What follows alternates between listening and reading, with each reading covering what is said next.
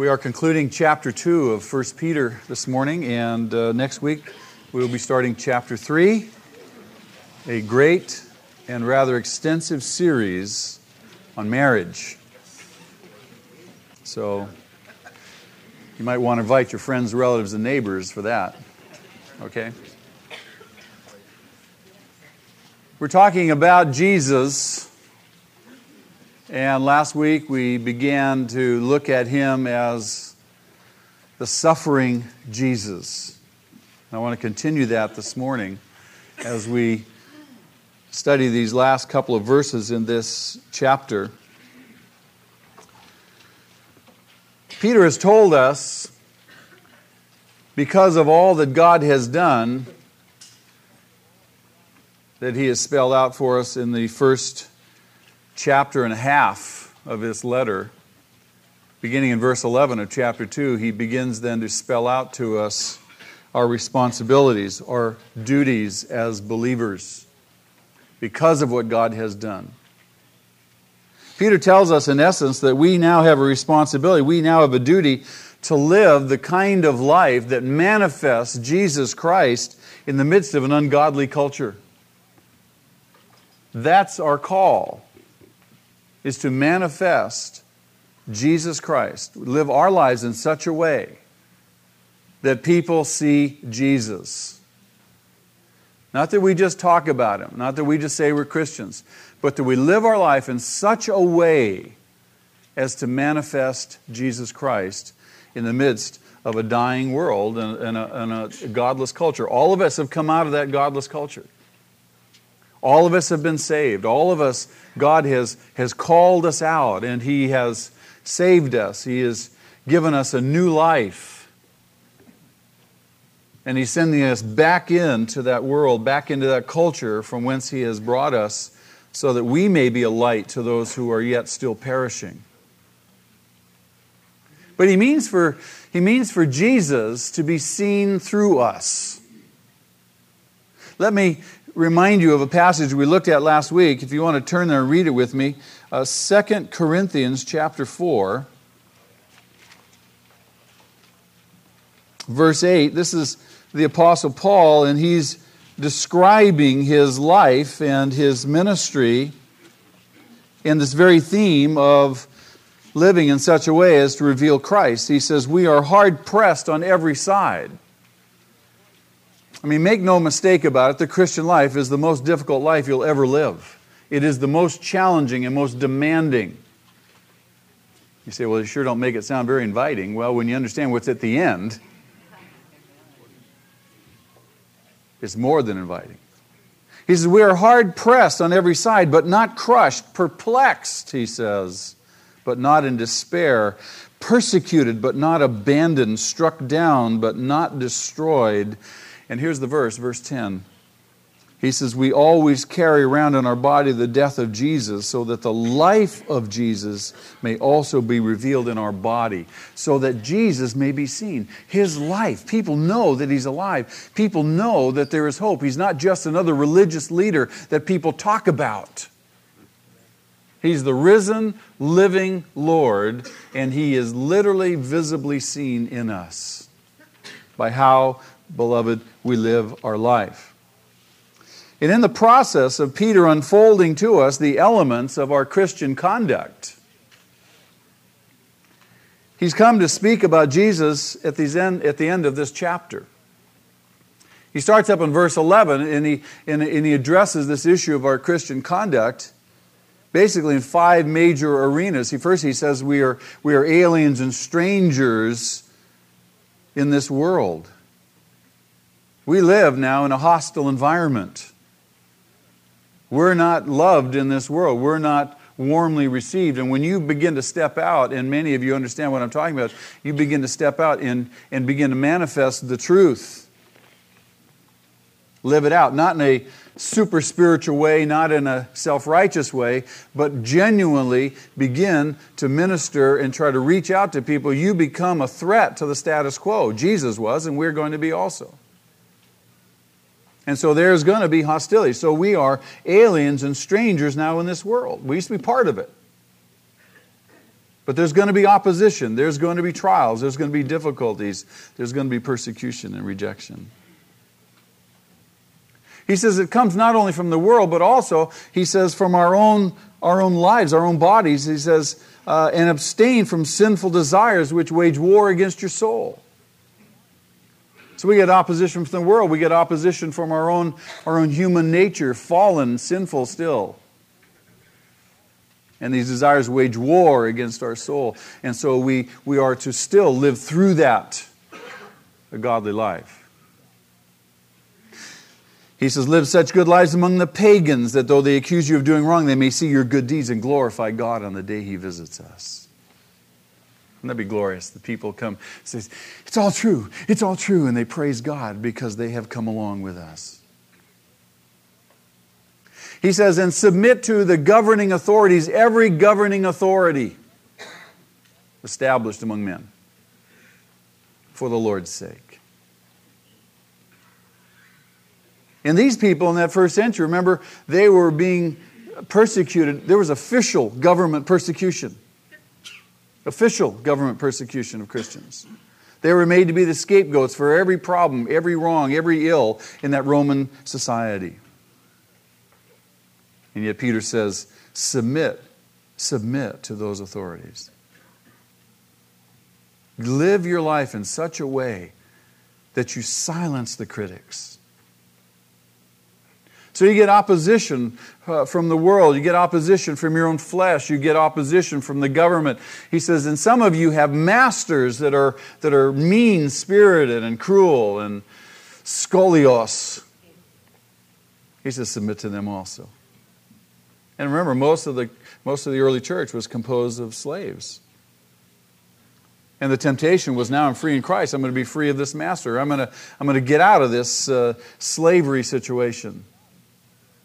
And yet Peter says, no, submit. He says, submit yourselves to your masters with all respect, not only to those who are good and considerate, but also to those who are scolios, to those who are harsh. So at every point, in every, every life arena, if you will, in that culture, and then by extension to us, this call, this, this obligation to live godly lives and in that context, as he, as he calls us to this kind of conduct that's going to manifest Christ, even in the most difficult, arduous kind of circumstance, he says, and look at Jesus. He's the model that we follow. He's our model. Look with me at verse 20. He says, But how is it to your credit if you receive a beating for doing wrong and endure it? Many of those slaves would receive severe beatings. And he says, if you, if you get a beating and you deserve it, that's not to your credit. That's, there's nothing virtuous in that. He says, but if you suffer for doing good and endure it, this finds favor with God. This is commendable before God. If you suffer for doing good, for doing what's right, well, I was only doing what's right. Why did they get mad at me? Why did they? Beloved, you are going to suffer for doing good. The world does not believe what we believe. The, the world does not have what we have. And if you remember when you were in the world, when, when, when Christians were witness to you, you didn't exactly lovingly embrace them, did you? I didn't. And now I are one.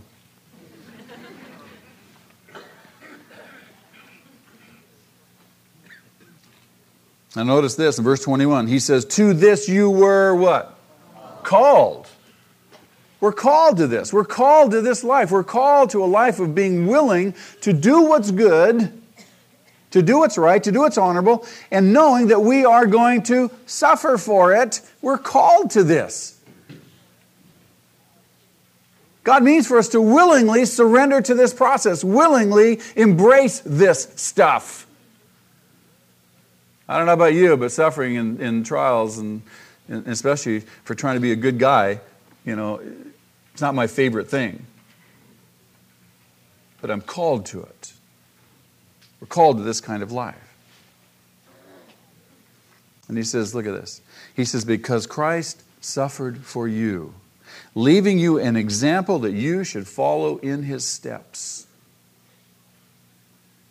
When you don't know what to do, look at, look at Jesus. Look at Jesus. What, what would Jesus do? Does that sound familiar? Then he characterizes Jesus in verse 22 uh, in terms of being, being without flaw, without sin, perfect. He says he committed no sin and no deceit was found in his mouth.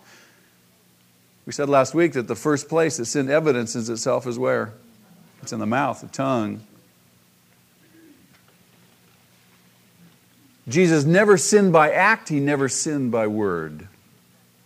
Never by deed, never by his tongue.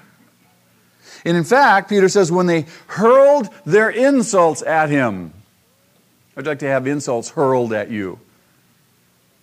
What is your what is your natural impulse when people start hurling their abuse and their insults at you to say, Oh, thank you very much? God bless you. What's our natural impulse? Hurl them back, right. Hurl them right back. Well, your mother wears combat boots too. No, when they hurled their insults at him, he did not what? Retaliate. When he suffered, he what? He made no threats. Boy, he could make some threats, couldn't he, if he wanted to? One word from his mouth. One word of threat. When he suffered, he made no threats. How could he do that? How could he possibly do that? Peter gives us a secret, doesn't he? What's the secret? He what? He kept entrusting himself to whom? To his Father who judges justly. He knew, he knew beyond a shadow of a doubt. It wasn't, God, are you there? Do you know, do you know what's going on? Help. He knew who had everything under control. He knew whom he trusted. He knew who was faithful. He knew who would judge righteously. He knew who would vindicate him. God says, Vengeance is mine, I'll repay. I'll even all the score up. You just do what I say. You trust me. You trust me. You trust me. Okay, I trust me to you. You keep me. Remember, we said entrust something means to, to give somebody. I trust myself to you. You keep me. You keep me. You have to do that every day, don't you? Several times. Several times an hour sometimes. Right? You keep me, you keep me, you keep me.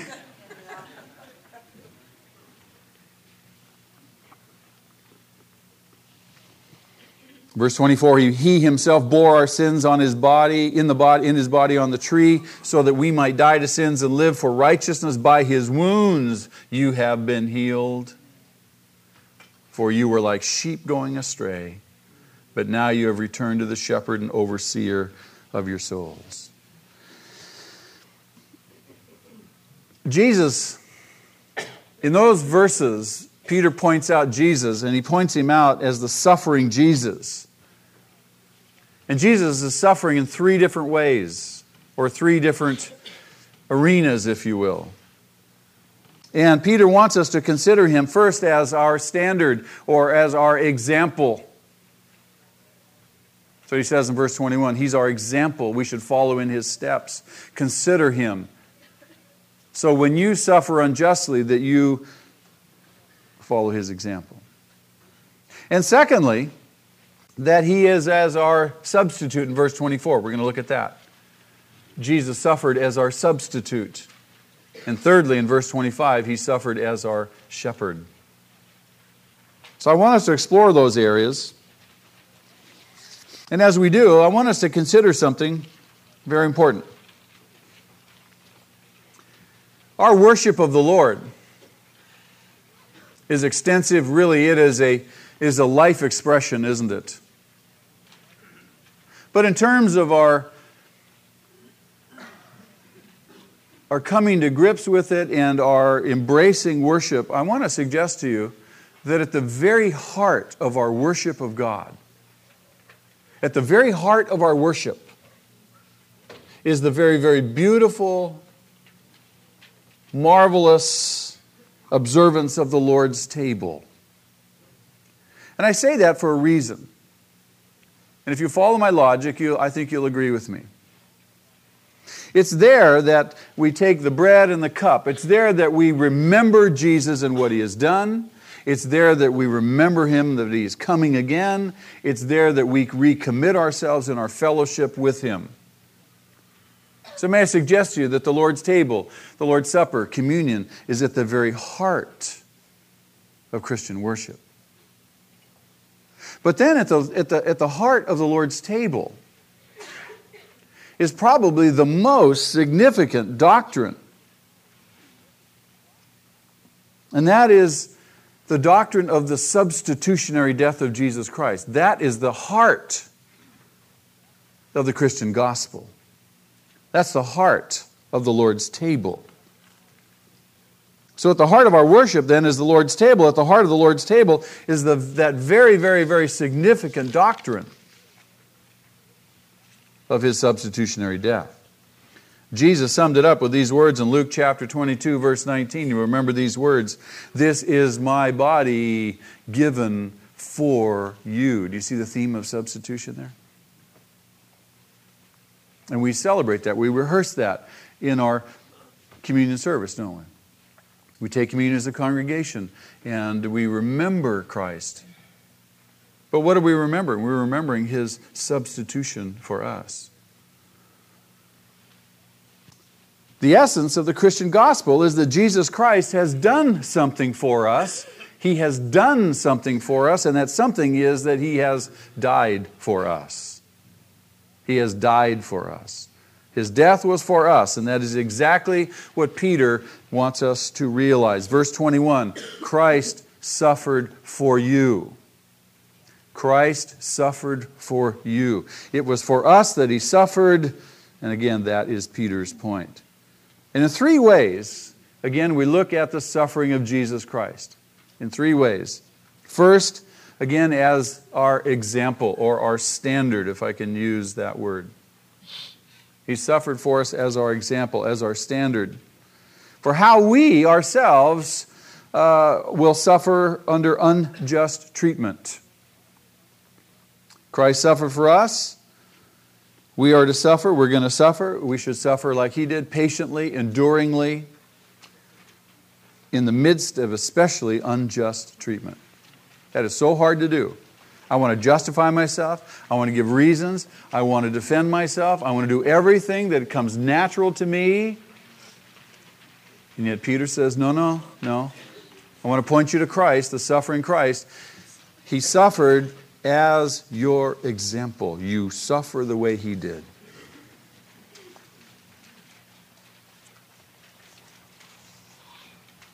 Was Jesus Christ treated more unjustly than any person ever? And that's particularly underscored because he was a perfect person. He didn't deserve one bit of what he suffered all of the powers of hell was massed against him all that the power of hell could incite from humanity amassed against him. And he didn't retaliate. He uttered no threats. Amazing. You and I will never, never know the suffering that Jesus underwent, the extent of his suffering. How many of us have said, I can't handle another minute of this? I've had it. Hello, ding dong. Light go on? How should we respond? Lord, you suffered incredibly more than I did. You're my example. I'm going to suffer patiently, enduringly, even under this unjust treatment. At least my perception is unjust. But see how quickly the temptation is I can't handle this. I, I, I, can't go another moment, can't go another day. You say, well, but, but you know, we just have to acknowledge what's real. You follow, you start down that track and you're not coming back. You start down that track, you're not coming back. You just put a guard on your mouth, shut your mouth, and say, Yes, Lord. Yes, Lord. You can trust yourself to Him. He's our example. And beloved, if you are a Christian and you are serious about your faith, and you're serious about manifesting Jesus Christ in this world, that others might know Him, you're going to risk, you're going to risk, you're going to risk being mocked, laughed at, abused, chased, stoned. That's what we're called to. Now I want to move on to the second of our three points. This is in verse 24. There is a greater way that he suffered for us. Not only as our example, not only as our standard, he suffered for us as our substitute. Verse 24 speaks of Christ as that, as the one who took our place. And again, this is the heart, very heart of the Christian gospel. The great doctrine of substitution that is basic to our faith. Every other doctrine hangs on that doctrine. All the other great doctrines surround the doctrine of substitution. Without the doctrine of substitution, you have no other doctrine. Everything's dependent upon that. Every other element of salvation surrounds this great core truth. Because why? Redemption is substitutionary. Redemption is substitutionary. Write that down. Redemption is substitutionary. It means that Christ paid a price, paid the price that you and I could never pay. The wages of sin is what? Death. The day you eat of the fruit of that tree is the day you die. And that death wasn't just physical death, that death is eternal separation. You and I would have to pay that price forever and ever and ever and ever. But to be free from it, we could never, of our own efforts, abilities, talents, works, satisfy the demand for God's justice. Beloved, we could not pay the price. Jesus paid the price, and He paid it in our place, and we go free. I love it. We go free. When I was a kid, I hung around with a bunch of friends in our neighborhood, and there were, we had there were six, six of us, and we were all good friends, good buds, and, and we always went places together. You know, that, those were the days you could take off all day Saturday and, and ride your bike all over the whole South Bay, and your parents never knew where you were, and it didn't matter. Now you don't let them out of your yard, kids, right? And it was always fun because we could go down to, uh, in those days, the old Redondo. I don't know, how many, of you grew up here? Remember the old Redondo Triangle down there and the bowling alley years ago where all that's gone now? We used to go down there and bowl down there, and, and uh, it was always fun because we'd line up, and, and it was a joke amongst us that the last guy had to pay. So we say, he's paying. We get in free. He's paying. Or the old Redondo Fox movie theater down there. He's paying. You can get in the movie for a quarter. A quarter. Now, some of you probably remember even earlier than that. You could get in for less than that.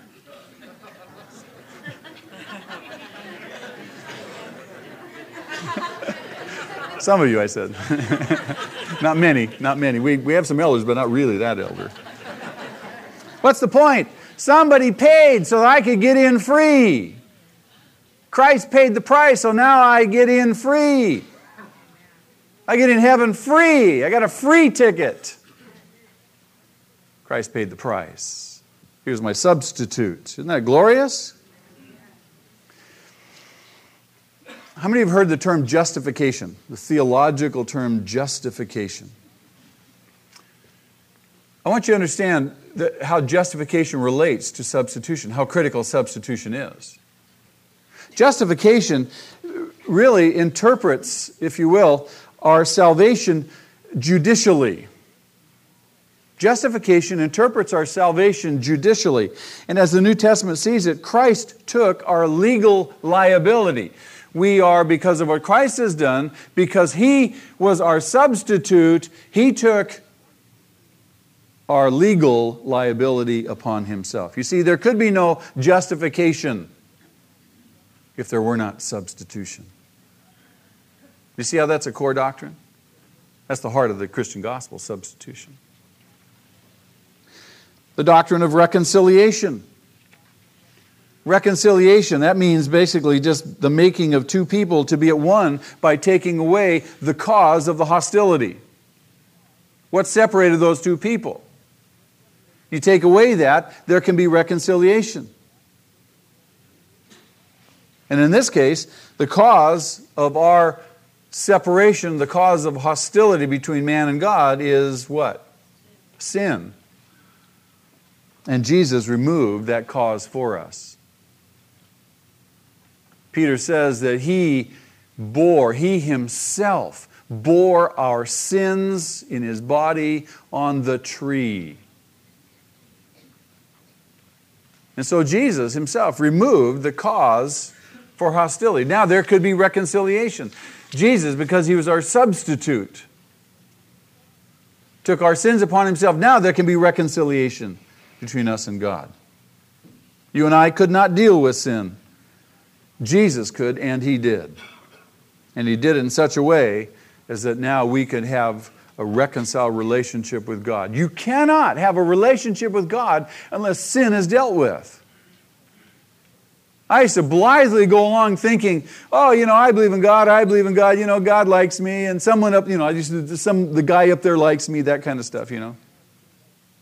I used to think that God graded on the curve until I read the Bible. Bibles, no, God doesn't grade on the curve. He demands absolute perfection. I'm, I'm lost. I'm hellbound. I have no hope. I was desperate. You, never, you don't know how desperate you are until you begin to pick up this book and read it. Propitiation. There's another great, I love that word, propitiate. When I was in seminary, I discovered that word, propitiation. I used to like to say it. Propitiation say, what in the world is propitiation? That has to do with the wrath of God.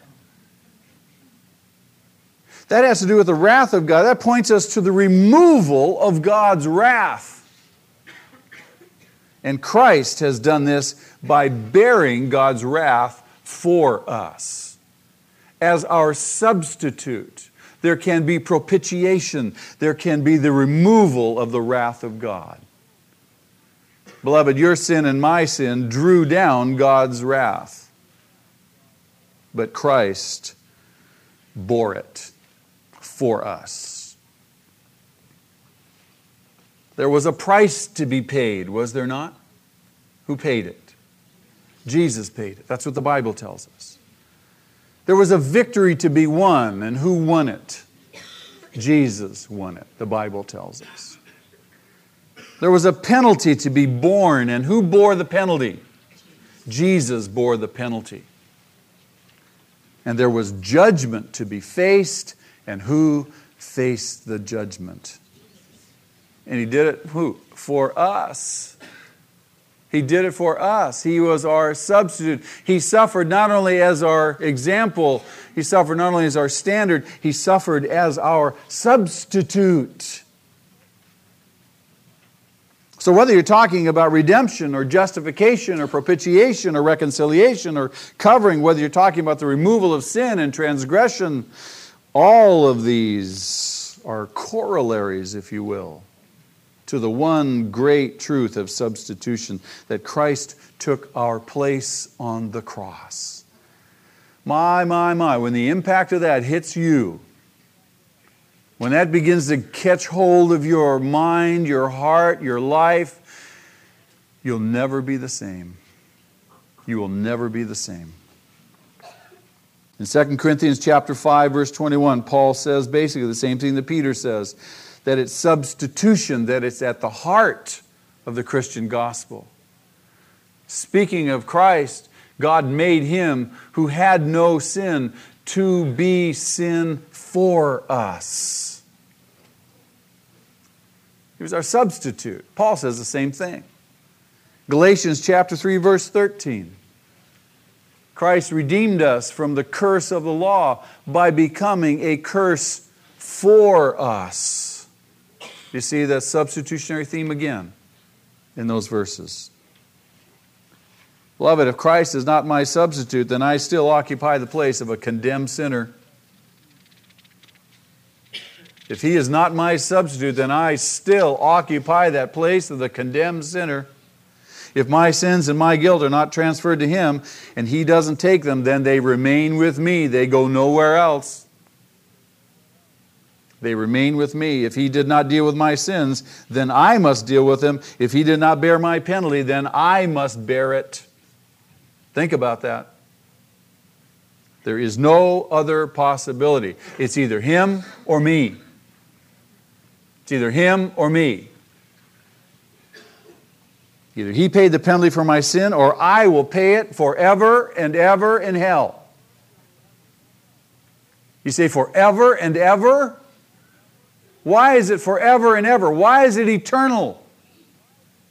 Because I've sinned against an eternally holy God, an infinitely holy God, whose law is infinitely holy and perfect and hence then my punishment is infinite. It'll never be perfect. That's why it's going to be infinite. That's why it's going to be ongoing forever and ever and ever and ever. That's too horrible to think of, isn't it? Forever and ever and ever. Never, ever seeing another person, never hearing another voice, never, ever seeing anything. It's, a, it's the, the bottomless pit it's the worm that gnaws at you and gnaws at you and gnaws at you. It's the fire that can never be quenched. It's eternal hell. You say, How horrible! You have to understand how horrible sin is. We dismiss it. We say, Oh, it's just, a white lie. It's just a little impure thought. No, we diminish sin. We diminish it and we diminish its effect. And hence we think hell is so undeserved. It's so horrible. No one should ever deserve that. You don't understand sin. You don't understand the holiness of God.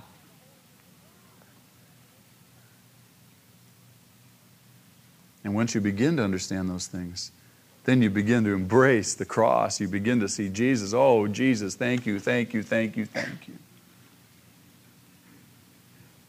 His substitution for us. And Jesus, beloved, by the way, was not just a martyr. The world makes him out to be a martyr. Someone who died for a good cause. That's what a martyr is. Do you remember the old, uh, the old musical uh, that was put on years ago uh, in the 60s, uh, Jesus Christ Superstar? Anyone remember that? See, this is the, this is the, the Jesus Christ superstar mentality, the martyr mentality, that Jesus was a martyr who lived for a good cause and set a great example. Oh, he set such a great example of how to be so sold out to a cause that you're willing to even die for that cause. No. Difference. There's a difference here. Jesus was not just a martyr. A martyr can be a good example of suffering, huh? But, beloved, a martyr can't be a substitute. A martyr can't be a substitute. It's a huge difference here. The world wants to point him, point him out as, a, as someone who, who lived and died for a great cause. No, he lived and died not for a cause, but for us as our substitute. A martyr cannot take away my sins. Only Jesus can.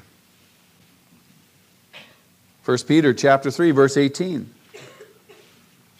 Peter again alludes to and speaks of this substitutionary death. He says, For Christ died for sins once for all, the righteous for the unrighteous even saying those words, it, it causes me to, to recall wait a minute, unrighteous. Uh, don't talk to me about, I'm not un. Yes, you are unrighteous. There's nothing righteous about us. We resist that. We fight that. We say, no. But that's the truth. The righteous for the unrighteous. Beloved, Jesus was our substitute, plain and simple. He bore our sins in his own body on the cross through the crucifixion. And that was the plan. That was the plan. It wasn't just some curious circumstance that kind of worked out in time and space and history. That was the plan. Look at Revelation chapter 13, verse 8. Speaks of him as, the, as, as being slain from the creation of the world. That was the plan. God had ordered it. Jesus embraced it. Before God ever created any of us, the creation of the world. You say, why? Why does he do this? Why did he do that? Well, Peter tells us. Why did Jesus bear our sins on the cross? So that what? What does Peter say? You got to see this. So that we could go to heaven? Is that what Peter says? Help me. Come on. Does he say that Jesus bore our sins in his own body on that tree so that we could know love? We could know joy. We could know peace? And live for righteousness. He did it primarily to transform us. He did it primarily to transform us from sinners into saints. He did it to change us, to regenerate us.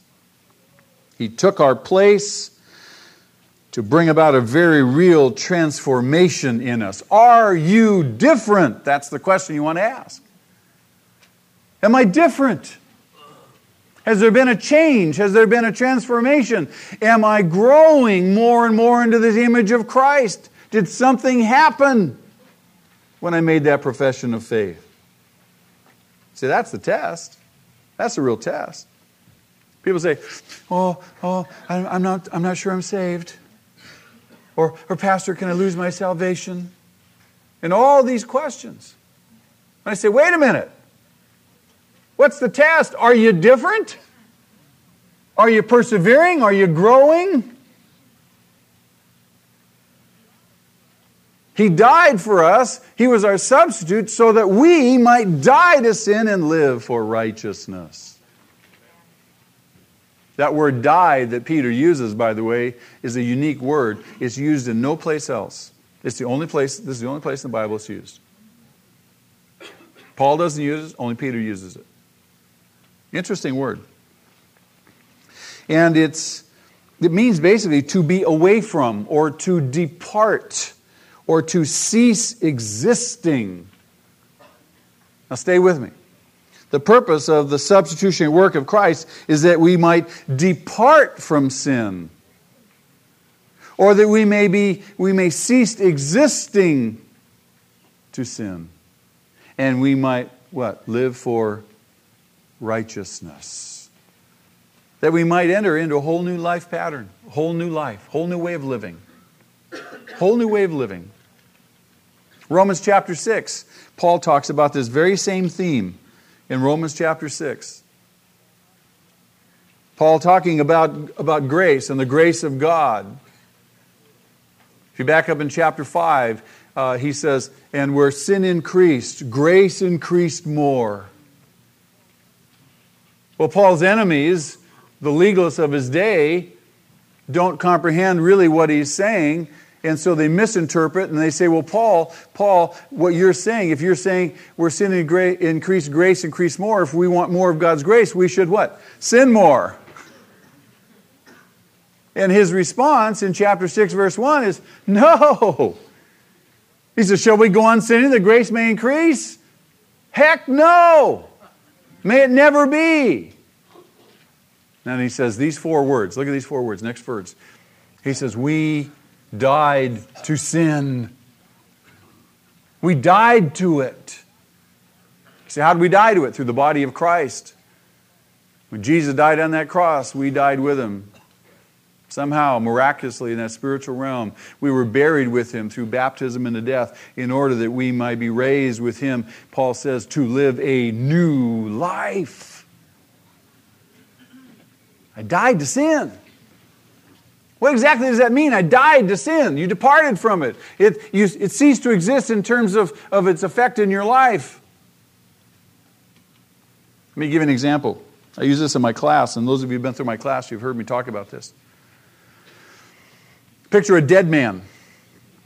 Picture a dead man. We're going to prop a dead man up against a wall and prop his eyes open. And then we're going to parade in front of him all of the Miss Universe beauty contestants. Question What effect are all those beautiful young women going to have on that guy? What? No effect. Why? He's dead! You died to sin. You see? What does that mean? Sin has no effect on you. It has no power over you anymore. You're not subject to its penalty anymore. Hallelujah. You died to it. How? By being a good person? No. How did you die to it? Through identifying with Christ and his death on the cross, through believing in Jesus because he bore his, your sins on himself on that tree. You died to it. Now, sin is still present, right? Still present in our human nature. Go over to chapter 7. Paul says, Why don't I do what I want to do? Why can't I do what I want to do? And, and he says, It's sin still living in me. Sin, and nothing good lives in my sinful nature, my sarkonos, my flesh. So while we've died to sin in terms of its power and its penalty, we still not yet have fully died to it in terms of its presence. We still have to contend with it. That's why Paul says, Don't submit the members of your body any longer to sin. Don't let it reign in your life anymore. You don't have to. It's not on the throne anymore. You can say no now. Isn't that glorious? You can now live for righteousness. You've been set free. Because Jesus was our substitute. Because Jesus was our substitute. There's a real change. There's a real change happens. If you're a Christian, really.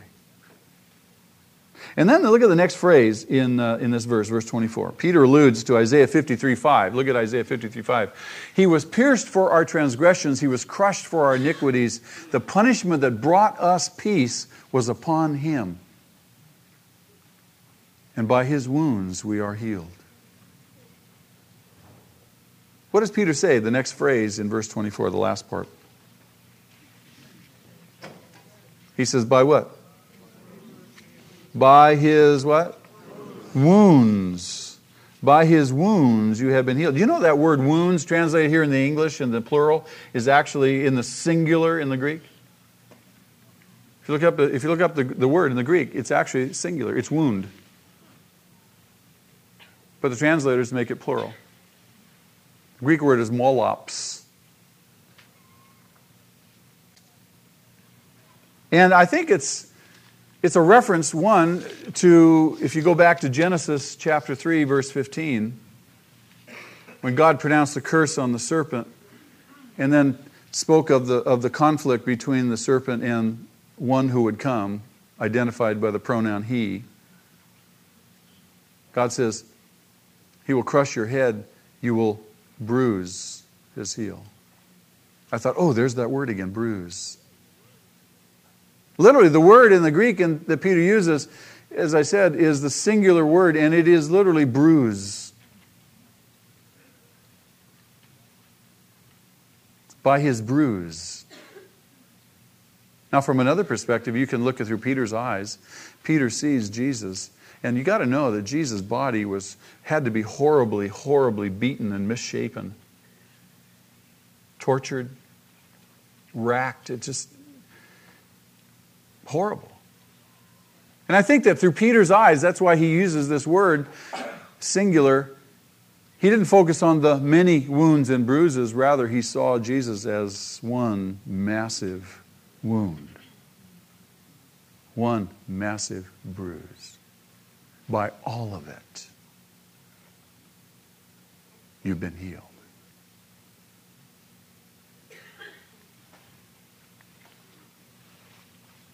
How have we been healed? How have we been healed? Have we been healed totally, perfectly, in every way? Have we? Let's have a vote. How many say that we've been healed totally, perfectly, in every way? Raise your hand. How many say, no, we haven't been healed totally, perfectly in every way? A lot of you aren't voting.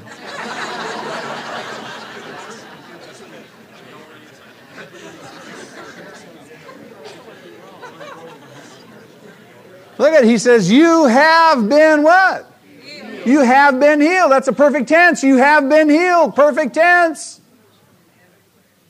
How have we been healed? Spiritually. Spiritually. You've been healed spiritually, beloved.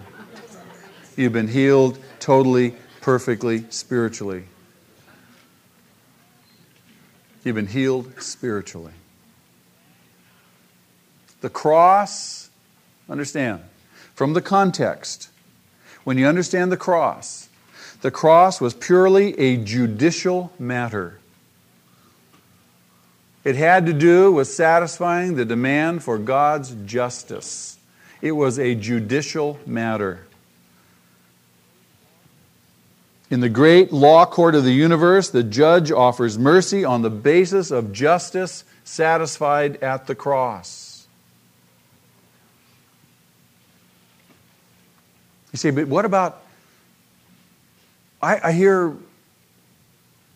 I hear about all physical healing that, that I should I should claim my healing because by his wounds I've been healed and, and that there's healing in the atonement. What about that? What about the physical part? Well, I, I don't believe that the, the matter of bodily sickness is necessarily addressed in this passage. I don't think that that's what Peter's talking about. I don't think that's what Isaiah was addressing necessarily. Not in the short run, certainly. Healing in the atonement, in the full and perfect sense, happens when we go into eternity with our glorification. There is healing in the atonement, but I think it's future. I think it's not yet. We live in the already and the not yet. Have you ever heard that expression? We're, we're kind of in, in between right now. There is healing in the atonement.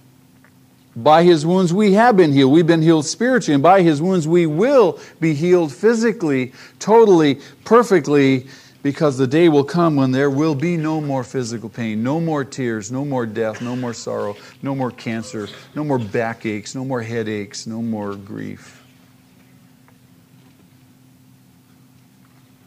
Yeah, but what about Jesus? Didn't, didn't Jesus go about healing people? And, and look at Matthew chapter 8.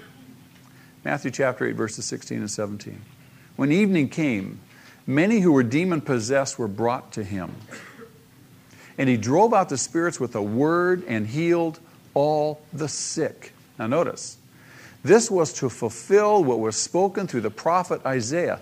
Now, Matthew quotes from the same passage in Isaiah that Peter quotes from. He took up our infirmities and carried our diseases. Now, the, the context there is obviously what? Physical healing and delivering from demons and so forth, which would lead you to believe that there is clearly healing in the atonement. There is healing in the atonement. You say, well, what was Jesus doing there?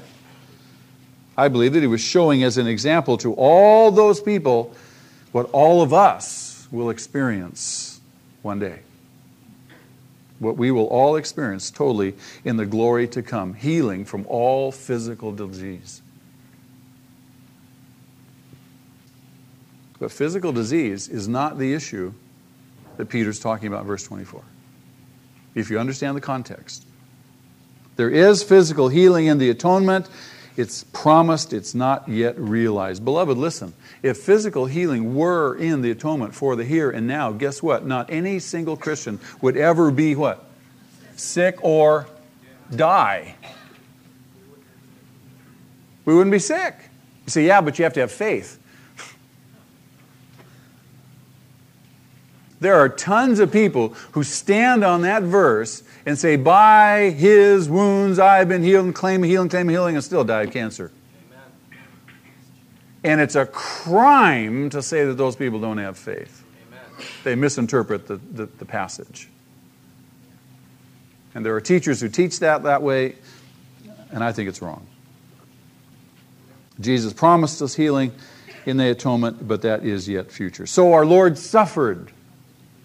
Our Lord suffered. He suffered as your, our standard to show us the pattern of virtuous suffering in the midst of unjust treatment. And He suffered as our substitute. Beloved, it's so basic. He took our place. He took our place. Incomprehensible when you think about it. Here's the perfect Son of God, the beautiful Son of God, no sin, untainted, and yet willingly taking on in His body my sin, my punishment, willingly doing it. Unimaginable. And yet that's the truth. And finally, in verse 25, Peter says, not only is our standard, not only is our substitute, he is our shepherd. For you were like sheep going astray. That reference to sheep going astray really is a reference to our unsaved condition in the past. We're just unsaved. We're out there wandering around. If you know anything about sheep, they just wander away. Duh. There's a book by Phillip Keller. If you haven't read it, you ought to get it and read it. A shepherd looks at the 23rd Psalm. It's a beautiful, beautiful book. It gives you tremendous insight to those stupid animals.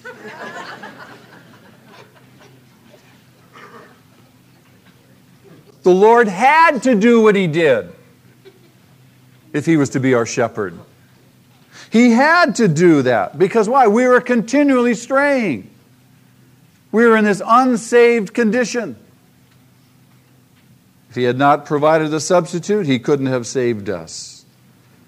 Again, Peter is thinking of Isaiah 53 6 as he writes that verse. We all, like sheep, have gone astray. Each of us has turned to his own way, and the Lord has laid on him the iniquity of us all. Because of this, we have returned to the shepherd and overseer of our souls.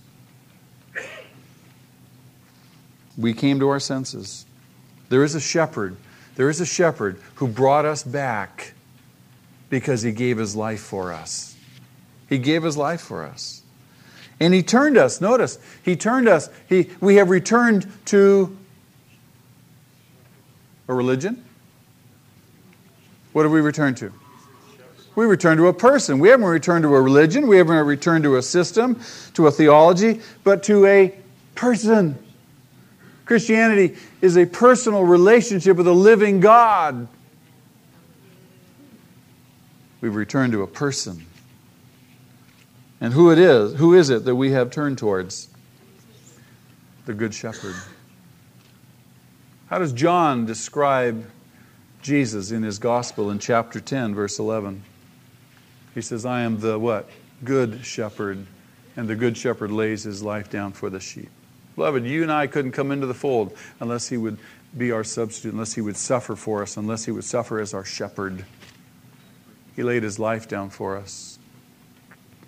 Psalm 23 The Lord is my shepherd. He's my shepherd. I shall not want. He causes me to lie down in green pastures. He leads me beside quiet waters. He restores my soul. He's my shepherd. Jesus is the good shepherd. Peter says in chapter 5, verse 4, that he is what? The chief shepherd. And back in Psalm 23 says, The Lord is my shepherd. What does that tell us about Jesus? He is the Lord. There's a testimony right there of the deity of Christ. He's the shepherd, He is the Lord, Jesus term shepherd is basically his title. The term overseer used in that verse, verse 25, is his function. And what is the function of a shepherd? To watch over and to guard the sheep. He watches over us, he guards us. That's the essence of Psalm 23. He is the good shepherd who, who gave his life for us and who watches over us, who guards us. Peter says that in chapter 1, doesn't he? He leads us and He brings us to Himself. So, in all of that, as we, in the effort to exemplify Christ in a lost world, we are to look to Jesus. We're to look to the suffering Jesus as our example, as our substitute, and as our shepherd. Amen. Lord, thank you again. Thank you again for your word. Thank you for your instruction. Thank you for your spirit. Lord, cause these things to be burned into our hearts and minds and souls. Jesus, you willingly suffered. You took our sins upon yourself on that cross. Keep your heads bowed for just a moment, if you would. I don't want to let this time pass by, but there may be one or two or three people, maybe more. You've come this morning and maybe you don't have assurance of your salvation. Maybe for the very first time you've understood the difference between being religious and, and truly being saved, born again. The Bible says that God so loved you that he gave his one and only Son, that if you would believe in him, you would not perish, but you would have everlasting life. Jesus said, I came that you should have life and have it to the full. He said, I am the way, the truth, and the life. No man can come to the Father but through me. You've heard this morning that you are a sinner. I don't say that to be pejorative in any sense of that word. I don't say it to be um, rude. That's the truth. That's what we have to deal with. We're sinners. We fall short. God's standard is perfection. We, by nature, are imperfect. We can't meet His standard. We are sinners. And God's, God's decree is that sin must be punished. Now, the question is am I going to bear that punishment for all eternity, or am I, am I going to trust Christ to bear it for me? He's already done it. He died for sin once for all. The question is will you receive that gift today? Will you take that step and say, Jesus, I need to be saved? I don't want to die and go to hell. I don't want to suffer forever and ever and ever for my sin. There's no need to because you already bore it for me. I want to be able to die to sin and live for righteousness. I want to live a new life. If that speaks to your heart, if that's where you are, and you want absolutely to know that that's the truth of you, maybe you've never made a profession of faith. Maybe you have, but you've been back and forth, back and forth, back and forth. We can settle it this morning. I want to pray a short prayer, just a prayer of commitment prayer of acknowledgement, a prayer of commitment. And if God is speaking to your heart today and you're convicted, you're saying, you know, I, I, I, need to get I need to do this. Then I'm going to invite you to let me pray with you. And I don't want to just pray by myself up here. I, I want to know if there's some people that want to pray, want to make this commitment to Jesus Christ. You want to be set free from sin so that you can live now righteously. If that's you, while everybody's heads are bowed and their eyes are closed, you signal me just by lifting your hand. Right now, go. Anybody? Okay, good. I see your hand. See your hand way back there? See your hand there? Okay. Back there in the back row? Okay. Lift your hand high so I can see it. I see your hand. God bless you. Anybody else? Lift your hand now.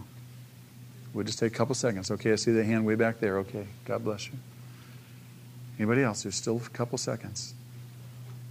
Don't delay. If you know, if God was speaking to you today and you're saying, oh man, I don't want to hear this, I don't want to hear this, God's talking to you. Today is the day of salvation. One last call. One last time. Anybody else? Don't delay.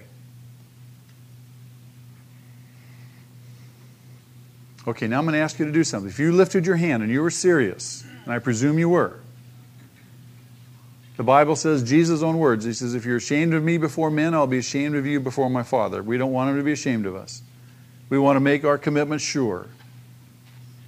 You're going to have to go out in this world. You have to, you're going to have to make your commitment sure. People are going to have to see you're a Christian. You're going to have to take a stand for Jesus. And there's no better place to start than right here in the church. So I'm going to ask you if you lifted your hand and you were serious about it, I want you to stand. Right now. Go, stand. Don't wait. Okay. Stand up. Good. All right? Now, last thing I'm going to ask you to do is one more thing. I want you to lift your hands with me. Maybe you've never done this. Both hands. I want you to lift your hands up, up to heaven. Just, just stretch them out. Don't. Come on. This is, this, is, this is an act of surrender. Get those hands up in the air. Way up. All right. I want you to pray this prayer. Make it your prayer. God, forgive me. I confess that I'm a sinner. Lord, I, I, have never seen myself this way. I've denied it, I've pretended, but down deep inside, I know that I've been wrong. I've violated your laws, I've been guilty. Guilty of offending you. I ask you to forgive me. I've heard this morning that Jesus Christ was my substitute, that He died on that cross for me, took all my sins upon Himself. He bore my guilt, and He bore your wrath for me. Lord, I want to be free. I want to be saved. I want to be born again. I want a new life. I want to go to heaven. I want to see you. I want to live for righteousness. So I ask you to forgive me and cleanse me of all my sin based on what Jesus has done. I believe in Jesus. I believe in Jesus. I believe that He died. I believe He was buried. I believe that He rose again from the dead after three days to bring new life, and I received that new life this morning by faith. Make me a new creation, God. I give you thanks and fill me with your Holy Spirit that I might live my life for your glory every single day until I see you face to face. And we pray in Jesus' name, amen. God bless you. Welcome to the family.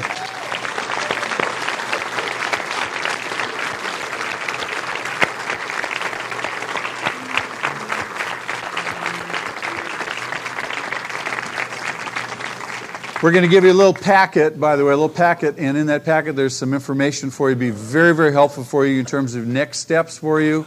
On the front of that packet is a card. If you could just take a moment, fill that card out, leave it on the seat. The ushers will come pick it up later. Let's stand. Let's sing to our God before we dismiss.